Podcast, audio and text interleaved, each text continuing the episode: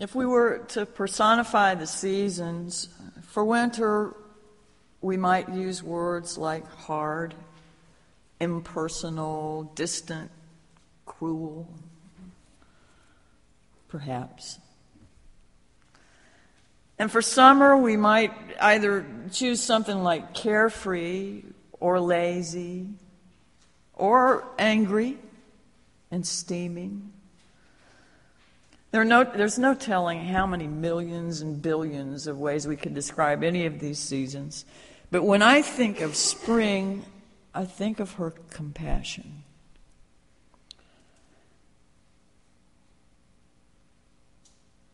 She knows the darkness that we've been in and returns to show us the way out of our hibernation caves. And she cheers us towards fresh looks and new beginnings. Compassion and growth are both natural parts of all humans. When we include them in our lives, we find that we have more peace and better balance. Like the protective stalks that buds must push through, that which stands in our way is most often of our own making. We are all that stands in our way. And the way we break out of the winter shells is by waking from anesthetizing habits and patterns to create new life. Each year, as a plant enters its spring cycle, it reaches new configurations that it did not have last year. True? I mean, they don't grow in exactly the same way. different angles from different places, even though it needs the same things and continues to reach for those same things that will feed it sun, water, and nutrients. Roots go deeper. At the same time, the, st- the tender shoots spring up. Leaves and branches stretch farther beyond themselves than they did last year. Seeking that which feeds it, it takes a brand new path every single year. No matter how many years it grows, and no matter how carefully someone from the outside might try to prune it. It's never the same twice. The plant will not duplicate the patterns it has followed before. As surely as the colors and contours change beyond this window, we experience cycling seasons in our lives. And I don't think it's just one time through, as we tend to paint it. But rather, I believe that we strain ourselves and our natural inclinations by trying to keep from cycling through them more often. Why, when all of nature perpetually demonstrates for us in resplendent form that life is change, why do we so desperately struggle against change? Compassion and growth are part of nature, and they're part of human life. I think it's because we truly believe that, in spite of all the evidence that surrounds us, we believe that changing is harder than remaining the same. Because we resist change, I think that feeds into making it more difficult. We fix our ideas and uh, habits of thought, for example, about people. Even when it's based on our experience, if our ideas remain rigidly fixed, they're not growing, they're not reaching for the sun, in new ways.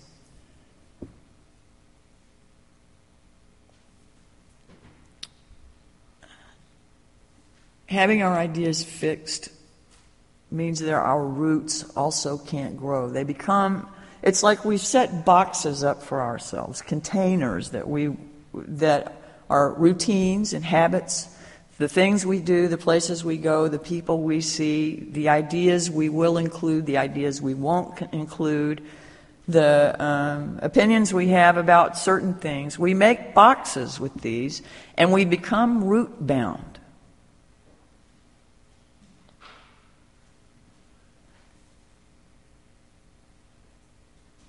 I think that it makes it harder for us to break those patterns the longer that we stay in them. Because we have disfigured our natural growth patterns that include compassion and change, we now require more intentional corrective measures than we would have otherwise.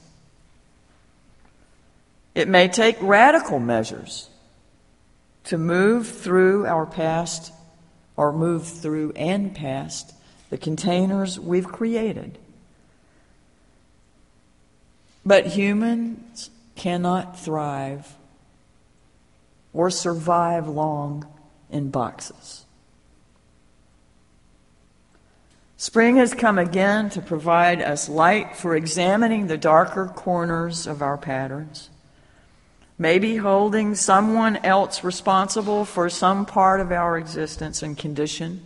Maybe it's a resentment that we have for someone who's injured us in the past. Maybe it's biases that have gone unchallenged for some time. Maybe changing one thing in our internal landscape will be enough to begin the process of real change. It's not just the externals. That kind of change doesn't come automatically when we've trained ourselves not to do it. It could be that intentionally learning how to listen deeply and care about what someone who has previously been very challenging for us is saying could break us through a barrier that holds us back. Each habit of thought or behavior that we carry to the light generates new room to grow.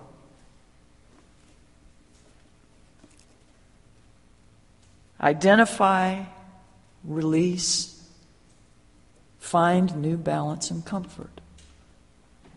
Identify, forgive, find deeper meaning.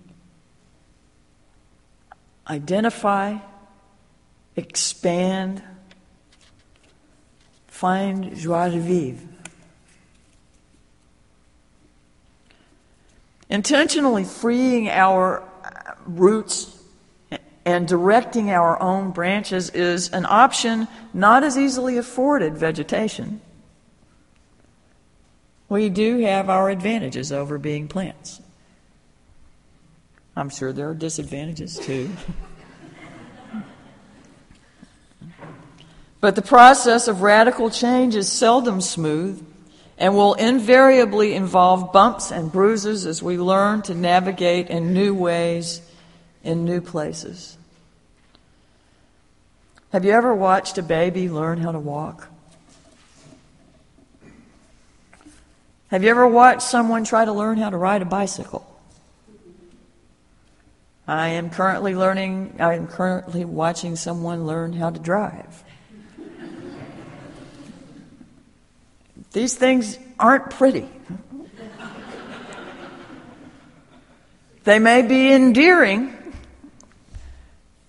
but for the people that are doing them, they're challenging, and often for the people around them, they are challenging. But nevertheless, it's a part of learning to navigate in new ways. So far this morning, I've spoken predominantly in terms of us as individuals. But what about us as a community? Here, too, we have notions that have become stagnant and need refreshing. each year, every year. The most prophetic things that we can do as a church may well go against not only our own tradition, but maybe even against conventional wisdom altogether. Maybe. If our patterns of practice have set in our path obstacles that distract us from the light of being faithful to our principles, then we may need to consider taking more drastic measures to create new growth.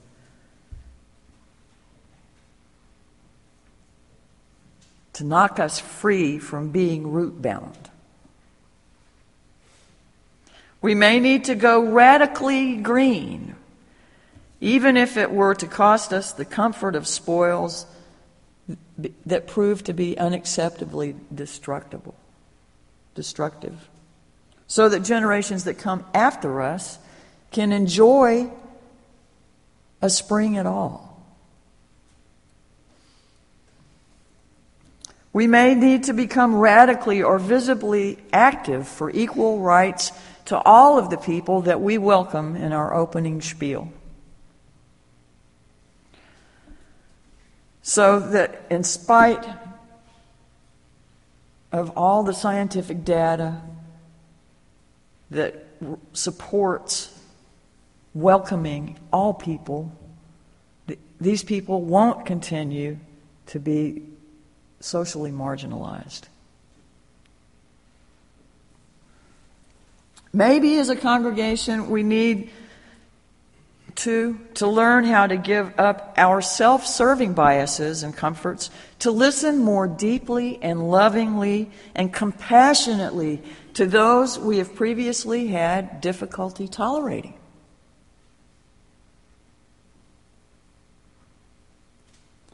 While I was a student at Centenary, one of the books I had to read was A History of God by Karen Armstrong. Karen Armstrong is a religious scholar and a former nun. And a little more than a week ago, she was on Bill Moyers' show talking about her new project, which is called the Charter for Compassion. The Charter for Compassion is an international effort, and it's her effort to pull together multi faith, multinational groups, and she's assembled religious thinkers and religious leaders who are all willing to participate in the Charter so that after months of online being open to contributions from anyone, these people will take those contributions and their own ideas and form a charter such that can generate the principles of the golden rule in societies around the world. And the version of, this, uh, of the golden rule that they're using is do not do to others what would be hurtful if it were done to you rather than assuming that we know what might be good for someone else. In the preamble that they've set up kind of as the boilerplate for the Charter of Compassion, that is the version that they put online so that people could add their thoughts about it or make edits or just, just for a place to start. Uh, the preamble reads like this Compassion is a key and universal value in all faiths. The most urgent task of our time is to build a global community around this idea, where all peoples of the world can live together in harmony, appreciation, and mutual respect. If we fail to achieve this, it is unlikely that we will have a viable world to hand on to the next generation. We believe that the religions of the world have a unique contribution to make, and that is why we have issued this Charter of Compassion.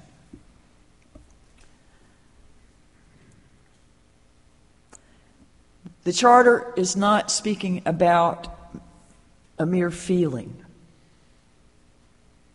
It's talking about behaviors that we as humans seem to know how to use but also seem to forget if it's convenient, or, or often if we're afraid.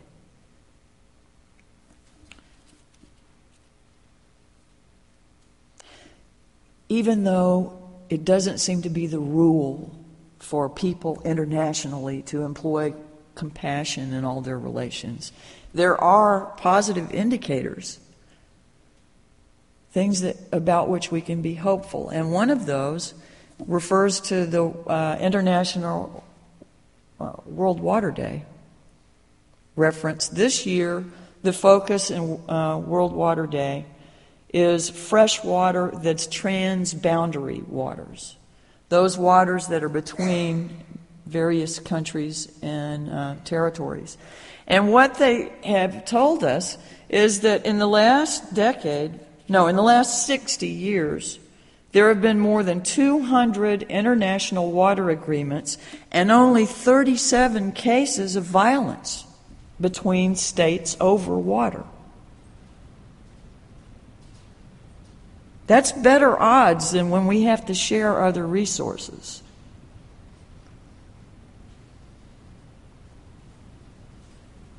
Maybe in some circumstances, we're slowly growing and beginning to learn the ways of compassion. But now back to us. I maintain that if we care for one another,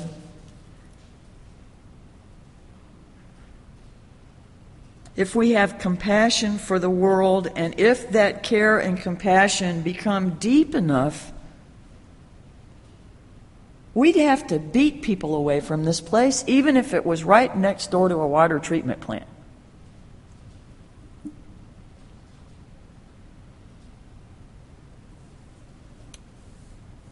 And if we were not so profound, and if we were not so profoundly kind, caring, and compassionate, it will not care, it will not matter, it will not draw people and retain those seeking real spiritual food and nurture, even if we build King Solomon's temple.